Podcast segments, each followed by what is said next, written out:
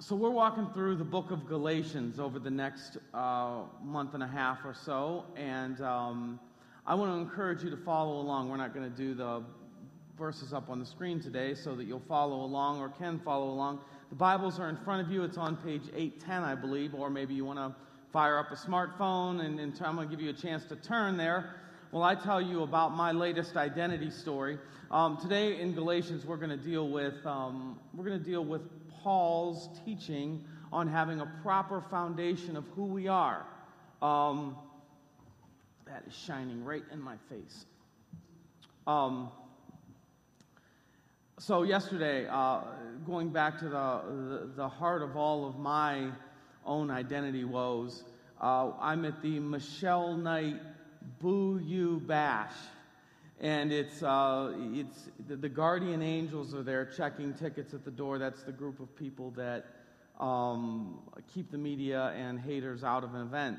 And so uh, we go up and they say, uh, I need your last name, and I say Poindexter, and um, you just see the smile creep across his face. And I'm thinking to myself, okay, we're going to go with the Revenge of the Nerds, Poindexter, or the Young M C Bust a Move reference. And after a few more seconds of smiling, it's standing on the wall like you was Poindexter. And he's laughing uh, because that was the first time in my life that I've heard that. Um, so thanks to Young M C and his one-hit wonder, back in the eighties, um, I have to go through life with that, and, and he still plays at bar mitzvahs and things like that.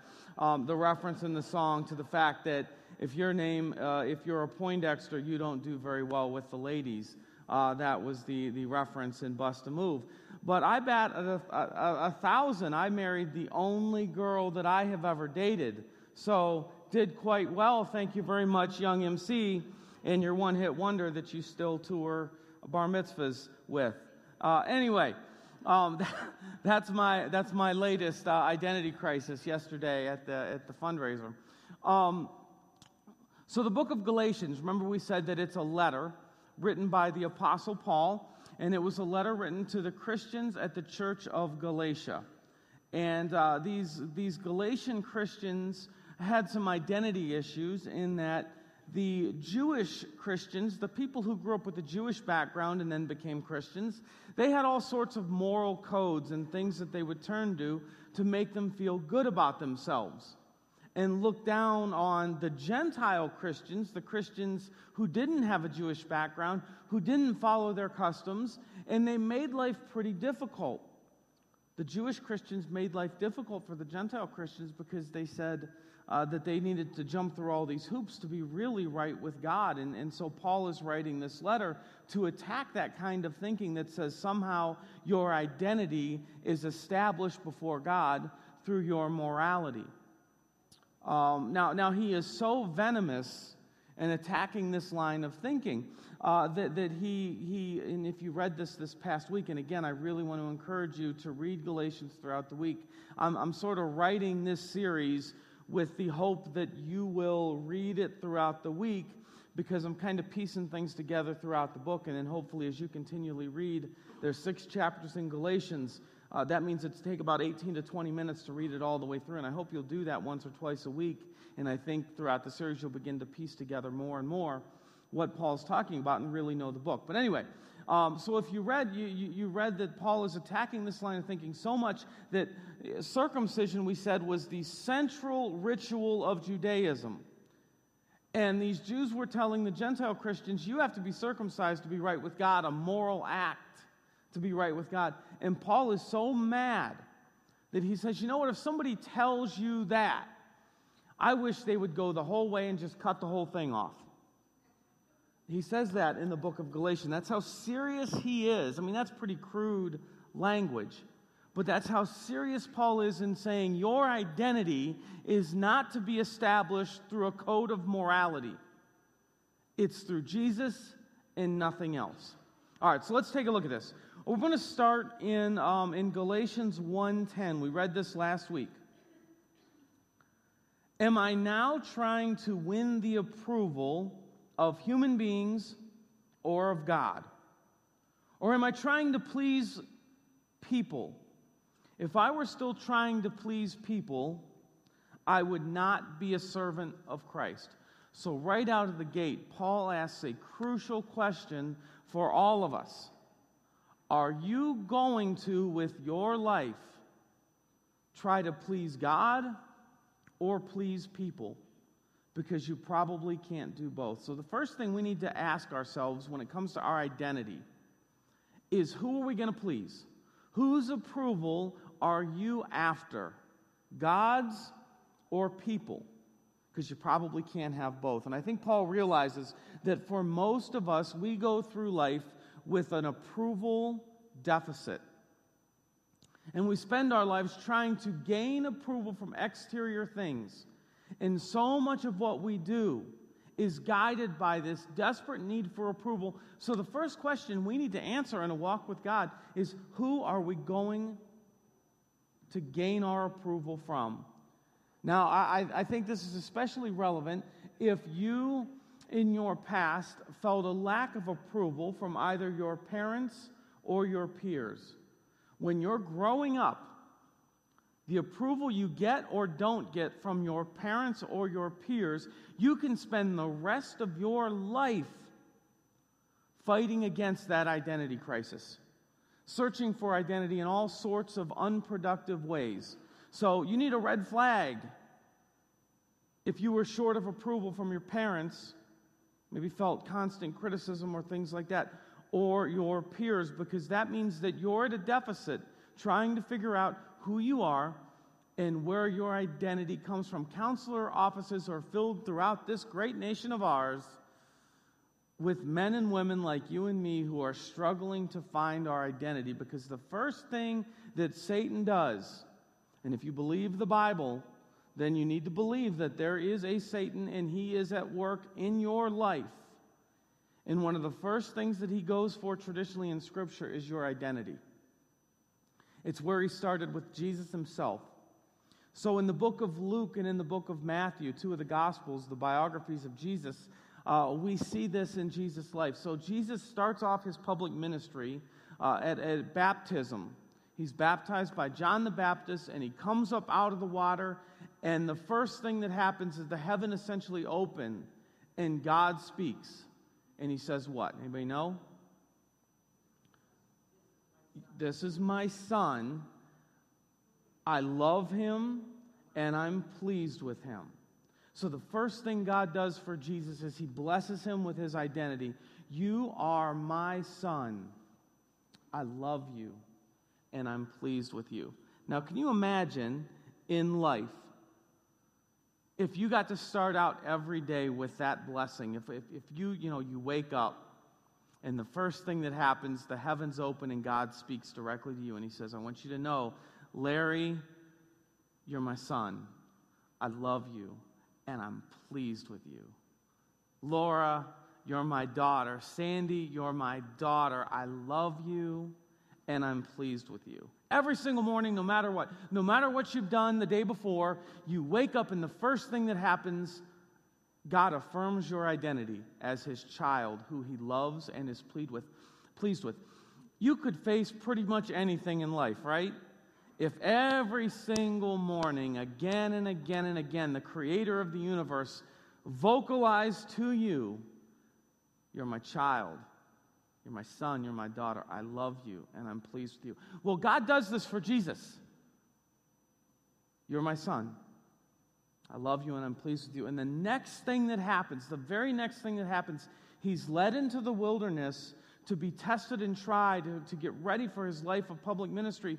And the very first thing that Satan does, two temptations back to back, if you are the Son of God, turn these stones into bread. If you are the Son of God, throw yourself from this high place and let God save your life. The first thing he does is he tries to get Jesus to doubt his identity as the Son of God. The very first thing that Satan attacks is the identity of the loved child of God. And so you and I could expect in our life, and really it's true, that most of the negativity in life is, is really focused on buffing your identity out of your soul as a loved child of God. Most of the negative things that people do, most of the way we interpret circumstances, whether it be a loss or a diagnosis, is us saying somehow, I'm not good enough, God is mad at me, God doesn't love me, God isn't pleased with me, there's no way I can be... You know, most of the things in life are aimed right at your identity. And then we spend our life trying to fill that void in other ways. Now, there are three areas that we tend to try to gain our identity. Um... Number one is, is I am what I have. We believe this lie, that, that I am what I have. And so we want the right car to pull up to work in. Or we want the right house to invite our friends over to. And we go into debt and make a lot of stress for ourselves to try to have the right things, because some of us believe I am what I have.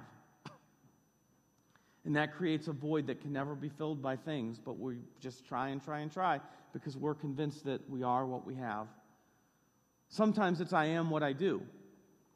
And so we achieve, and that's where the workaholism comes from. And, and we have to do and do and do to prove our worth, because deep down we think that we are what we do, and if I can just do more and gain more and achieve more, I'm a better person, and I'm okay with myself, and I, I, I feel approval. And maybe the most dangerous place is I am what other people think that I am. And then we set out for a life of people-pleasing. I am what other people think that I am. And so we try to be supermom. We need to have the best party in the class, be the perfect wife, the perfect mom. And this creates all sorts of stress, because ultimately we're gaining our identity somehow from trying to be super mom, because we're not okay with who we are. And it's not just moms. I remember early on, um, in, in the early days of Polaris, um, I was right out of college. I was twenty-two years old. And I would get to, I, I was like the, the pastor of Idiocracy or something. That was, I think, my job title. Um, and and so I, I was, you know, with these other guys who had a lot more tenure in ministry than I did. And uh, we were at the rec center, and I would, before every time it was my turn to speak, I would be in the locker room going over my talk, and just, I was miserable. The night before, Saturday night, miserable, hoping to do a good job. All I didn't, you know, I'd love to say, well, I just want these people to understand God's love for them, and th- no, I wanted them to like what I did, to think I did a good job, and I made myself miserable because I really just wanted other people's approval. Now my sermons are lame and I don't care. um, but we do that, we do, we do that all over the place in life, where we're really working hard just to gain approval because we're looking for identity in the wrong place. And Paul says right off the bat, you have to decide, am I going to find my identity through who God sees me as, or am I going to try to please people? And that's going to determine a lot of your happiness and fulfillment in life. All right, moving on. Chapter two. Again, we're going to work our way through the book here, and then as you read it, you can put everything all together. Right, here's where Paul's going to attack morality versus faith, because one of the problems is people were looking at their lifestyle, trying to gain their worth by their lifestyle, or judging people and writing people off by their lifestyle, which goes both ways. You can either feel you're great and gain your identity because of your moral living, or you can feel you're worthless and define yourself by your failures. Neither of which are an acceptable place to gain your identity. Here's what Paul says. Verse fifteen, two fifteen. We who are Jews by birth, Paul was a Jew by birth, and, and he's being very sarcastic when he says this, which is typical Paul as he writes. We who are Jews by birth and not, and not sinful Gentiles. Now he's quoting them and saying sinful Gentiles because that's how they viewed Gentile Christians, that they're just a bunch of sinners. We know that a person is not justified by works of the law, but by faith in Christ. So we too have put our faith in Jesus Christ, that we may be justified by faith and not by the works of the law, because by the works of the law no one will be justified. Now, Paul's not writing off, and we're going to talk about this in a couple weeks, Paul's not writing off morality. It's a very important part of how we express our faith. But he's saying that's not what makes us right. Many, many, many Christians spend their life saying things like, I hope I'm good enough to get to heaven. Or if I live good enough, God's going to love me. Or man, God must be really mad at me today because I didn't live good enough yesterday. Paul's saying right here, we are not justified by our morality. We are not defined by our morality or lack thereof. He says we know that we are justified by faith in Jesus. And we're going to talk more about that in a second. But we're justified by faith, not by morality. So for those of us who may be tempted to gain our identity through how we live, or think less of ourselves or others by how we or they live, that's not a part of our identity. Our identity, who we are, comes from faith in Jesus alone. That's it. Now, let's take it another step here. Skip down a few verses. Verse nineteen, chapter two nineteen, or chapter two twenty, I'm sorry. I have been crucified with Christ, and I no longer live, but Christ lives in me. This life I now live in the body, I live by faith in the Son of God, who loved me and gave himself for me. I do not set aside the grace of God, the undeserved gift of God. For if righteousness could be gained through morality or the law, Christ died for nothing. I'm going to read that one more time. I have been crucified with Christ, and I no longer live, but Christ lives in me. The life I now live in the body, I live by faith in the Son of God who loved me and gave himself for me.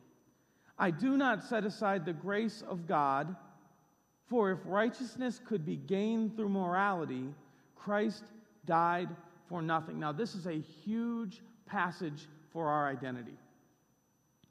Number one, Paul reminds us that he says he's centered in God's love for him. He doesn't allow himself to forget about God's love for him, demonstrated in the cross. And he says, if good works, if moral living could have saved us, Jesus wouldn't have had to die. But the Bible is very clear. Your morality cannot define you or save you. No matter how much good we do, it cannot overcome the negative things we do to separate us from God. The only thing that could overcome that was the death penalty that Jesus paid for. And Paul says that's the only reason Jesus died. The only reason Jesus died was to pay the death penalty for you and for me. Now, there are multiple times in the Gospels that Jesus is faced with death. Multiple times when the, the, the religious establishment uh, began very early getting angry with Jesus and wanting to kill him. Because Jesus' teaching set people free from religious oppression. And they didn't like that. They liked being able to control people through religious oppression, defining people by their morality. Jesus teach, taught against that. And so there were multiple times where they tried to rush him. One time they tried to pull him over a cliff, to throw him over a cliff. Multiple times. The Bible says that Jesus would miraculously escape. He was not afraid of death, and he escaped death many times. Now, when he was arrested and crucified, this was one of the times when he could have fairly easily escaped. Um, the Bible says that he was hanging out on the Mount of Olives when he was arrested, and he knew the Roman guard was coming for him. Now, when I was in Jerusalem a couple years ago, one of the, one of the more fascinating moments for me was to stand on the Mount of Olives, look over the Kidron Valley, I don't know, a mile, two miles, and up the hillside of Jer- to Jerusalem. And, and one of the things I realized is, is Jesus could have easily seen the Roman guard coming to arrest him. I mean, it's night, they have their torches, this string of, of Roman officials coming with torches. He knows Judas, Judas has already gone to get them. And, and he would have had, I don't know, twenty minutes, half an hour to run off into the darkness in any direction and save himself. It would have been nothing for Jesus to have disappeared and escaped that, and really the Roman guard didn't even care. Um, but Jesus chose, the Bible said that Jesus chose to die at Jerusalem, to pay the price for our sins, to take our death penalty for us. So the sins of, so our sins of today, that thing we did yesterday, that thing we're in the middle of doing, that was paid for on the cross. That death penalty was paid for. So Paul says, I have been crucified with Christ, and I no longer live. Jesus paid our death penalty for us, and somehow God says we can put ourselves there on the cross too. And so Paul would work himself through this little mental exercise. I have been crucified with Christ, and I no longer live. A reminder that the death penalty was paid for, and that Alex Poindexter that I'm mad about because I did that thing yesterday, I paid the death penalty for that. In a very real way, I was crucified on the cross of Jesus. So everything I don't like about myself, paid the death penalty for it already two thousand years ago. And he says, I no longer live. Talk about identity. You're not even you. Through faith in Jesus, we are crucified, we were done away with, and now somehow, as we live, we live as Jesus. I no longer live, but Christ lives in me. So for identity, Paul is very aware that God loved him and gave himself for him, and he defines himself as having died two thousand years ago and now being fully alive in Jesus. He goes on in chapter three. This is an incredible identity passage. Chapter three twenty-six. So in Christ Jesus, you are all children of God through faith. You are all children of God through faith. Because we were crucified with Jesus through faith, and now we no longer live, he sees Jesus when he sees us. So you are the son or daughter in whom he loves and is well pleased. You really are a son or daughter of God who he loves and is pleased with through faith in Jesus. That needs to define you and me, nothing else. For all of you who were baptized into Christ, have clothed yourselves with Christ. Now remember, we said baptism is how people said yes to Jesus. We say yes to Jesus, we are clothed with him. We wear him. It's who God sees when he looks at us. There is neither Jew nor Gentile, neither slave nor free, nor is there male and female, for you are all one in Christ Jesus. All the categories that we may use to define ourselves are out the window. God sees Jesus and only Jesus. Everything we use for our identity is out the window, except the cross of Jesus and the living Jesus. That's where we gain our identity. So it doesn't matter what your parents said, or what your peers said, or what your husband or wife says, or what your neighbor, or that thing you did yesterday. Nothing defines you except the love of Jesus. That's it. Because you are a son and daughter of God. That's the core of your identity and nothing else. And he goes on. Let me read one more passage here. In verse four. Chapter four, verse four.